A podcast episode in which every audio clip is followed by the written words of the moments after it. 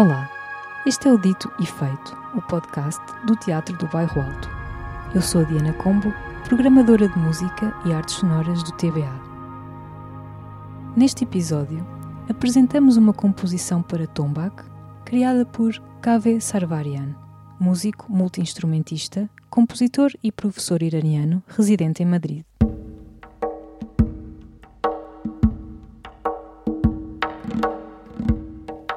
O tombak, considerado o principal instrumento de percussão da música clássica persa, é também um instrumento de eleição de Kaveh Sarvarian, que o tem conjugado em diversas configurações. Neste contexto, o tombak pode surgir acompanhado de outros instrumentos acústicos, pedais de loop e outros efeitos, em complexas composições rítmicas, onde o rigor técnico de criação e execução serve um propósito maior do que a demonstração de virtuosismo.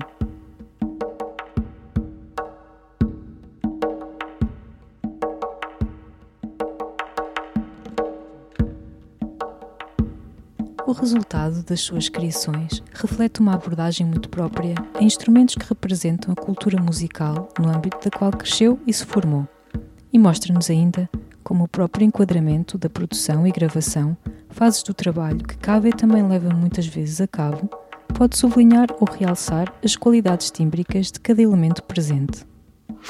Em Tons de Tombak, que temos o prazer de estrear aqui, a voz do instrumento entra em contacto consigo mesma, é multiplicada, repetida e combinada com outras possibilidades sonoras que o instrumento proporciona e que vão sendo adicionadas através de loops.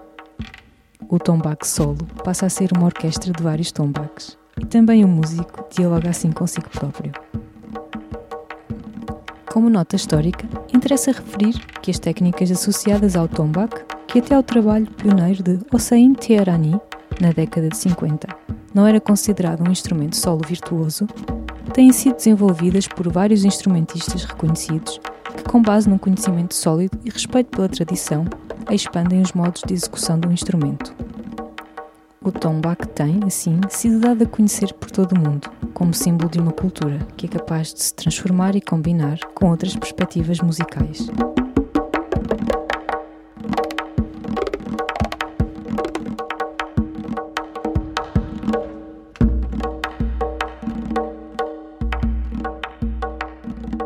Vamos conhecer um pouco sobre o percurso e a abordagem de Kaveh Sarvarian através de uma curta entrevista que antecede a sua composição.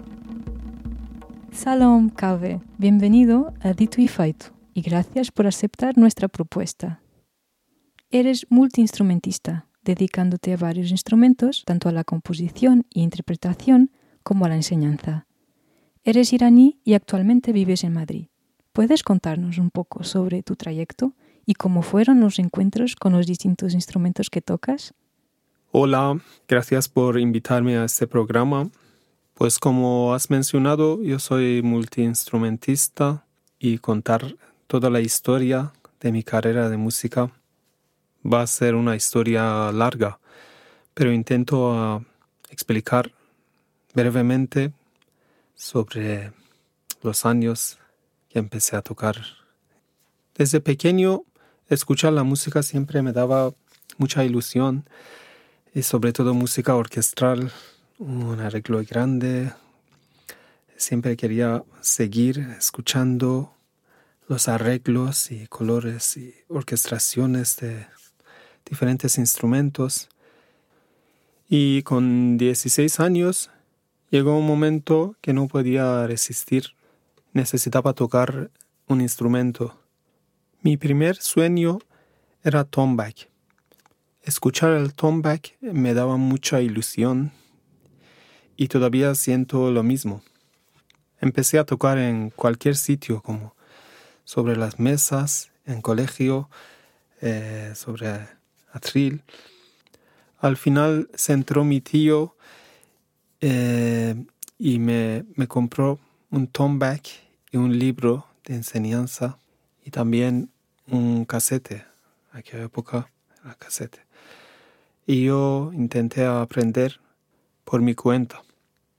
Luego llegó un momento que necesitaba también tocar un instrumento melódico. No tenía tanta ilusión como tombak, que siempre para mí el ritmo y sobre todo el sonido, timbre del sonido de tombak y las técnicas de tombak era muy ilusionante y todavía sigue siendo.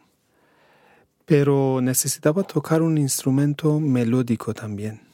Bueno, aquí hay muchos detalles que no voy a contar eh, porque tarda demasiado. Pero al final decidí tocar el ney, porque era un instrumento más barato que podía comprar con mi dinero, mi ahorro. Y compré un ney sin saber cómo hay que sacar el sonido. Pues era muy difícil porque este instrumento no tiene ningún mecanismo para sacar el sonido.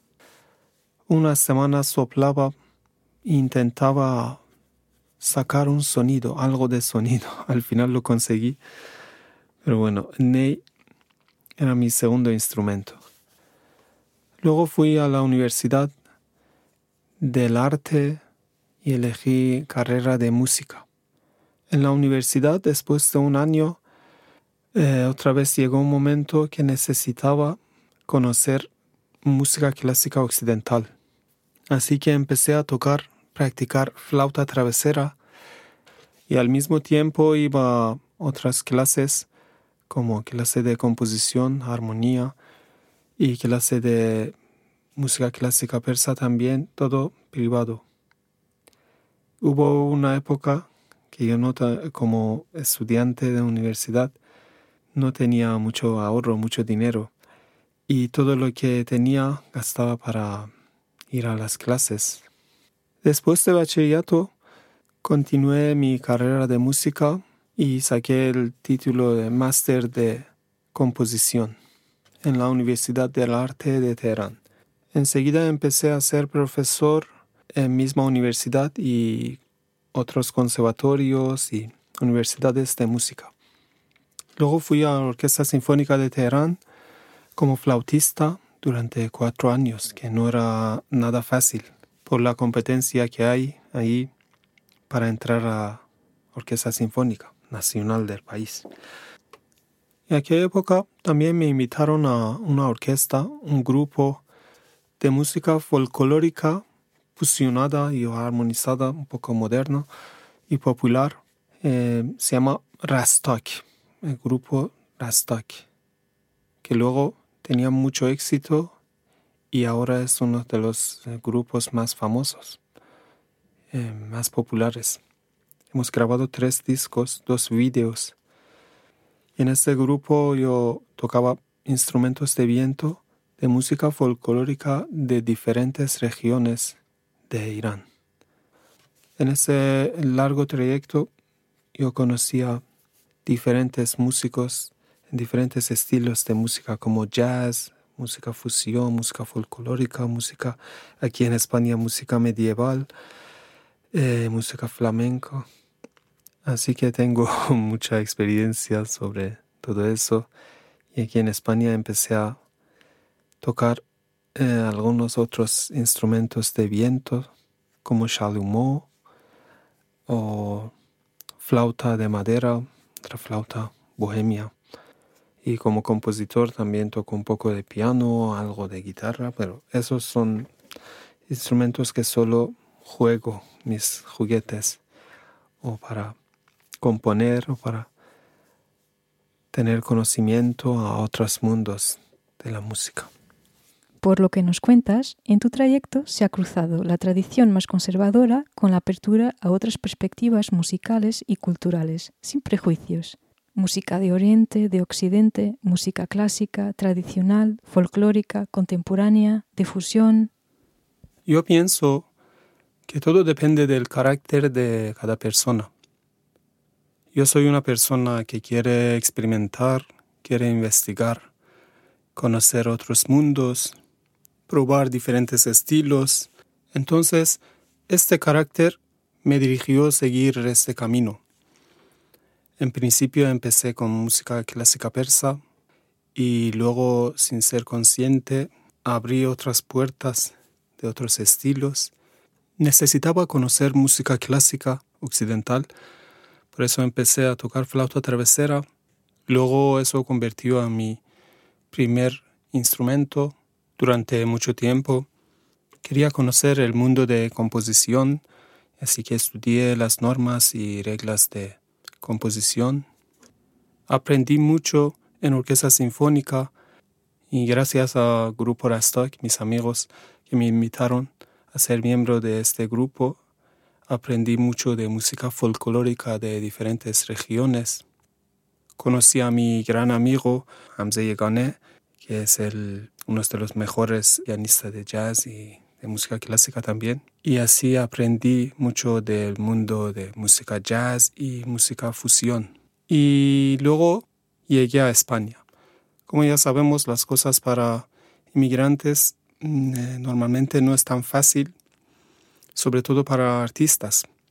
Yo tenía suerte, dentro de unos meses recibí mensajes de Pablo Hernández Ramos, mi gran amigo aquí en España, que tiene varios grupos, sobre todo un grupo que se llama Sinuj, de música fusión, con influencia de música árabe y música oriental. Y así empecé a conocer otros músicos, otros grupos, y durante unos años, en realidad, no ganaba nada de dinero tanto. Eh, solo me invitaban a tocar como músico invitado. Tenía que cambiar el chip porque las cosas en Europa, que es otro mundo, eh, no funcionaban como en Irán.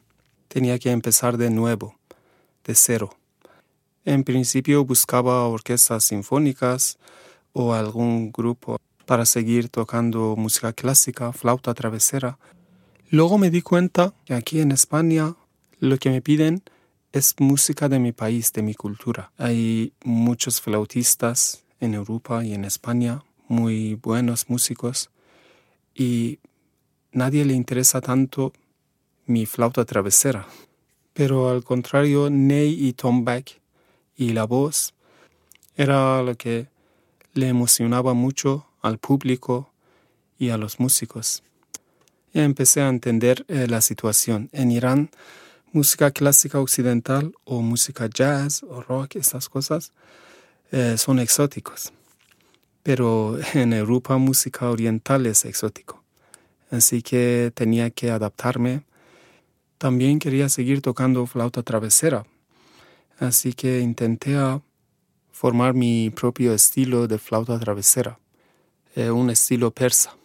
En España sigo aprendiendo muchísimo y aquí, como es el mundo más abierto, conocí a músicos de otras culturas como el mundo árabe, música medieval, europea, flamenco, jazz, y eso me ayudó mucho y estoy muy contento de estar aquí en España. Y bien, ahora, después de más de veinte, veinticinco años investigando, aprendiendo, ahora estoy utilizando mis experiencias para componer, para tocar, improvisar y grabar discos.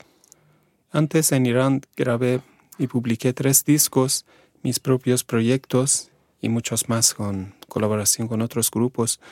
Y en España, Eh, hasta hoy publiqué tres discos. Eh, mi primer disco se llama Ofoq, con guitarra clásica española, eh, fusionado con música persa.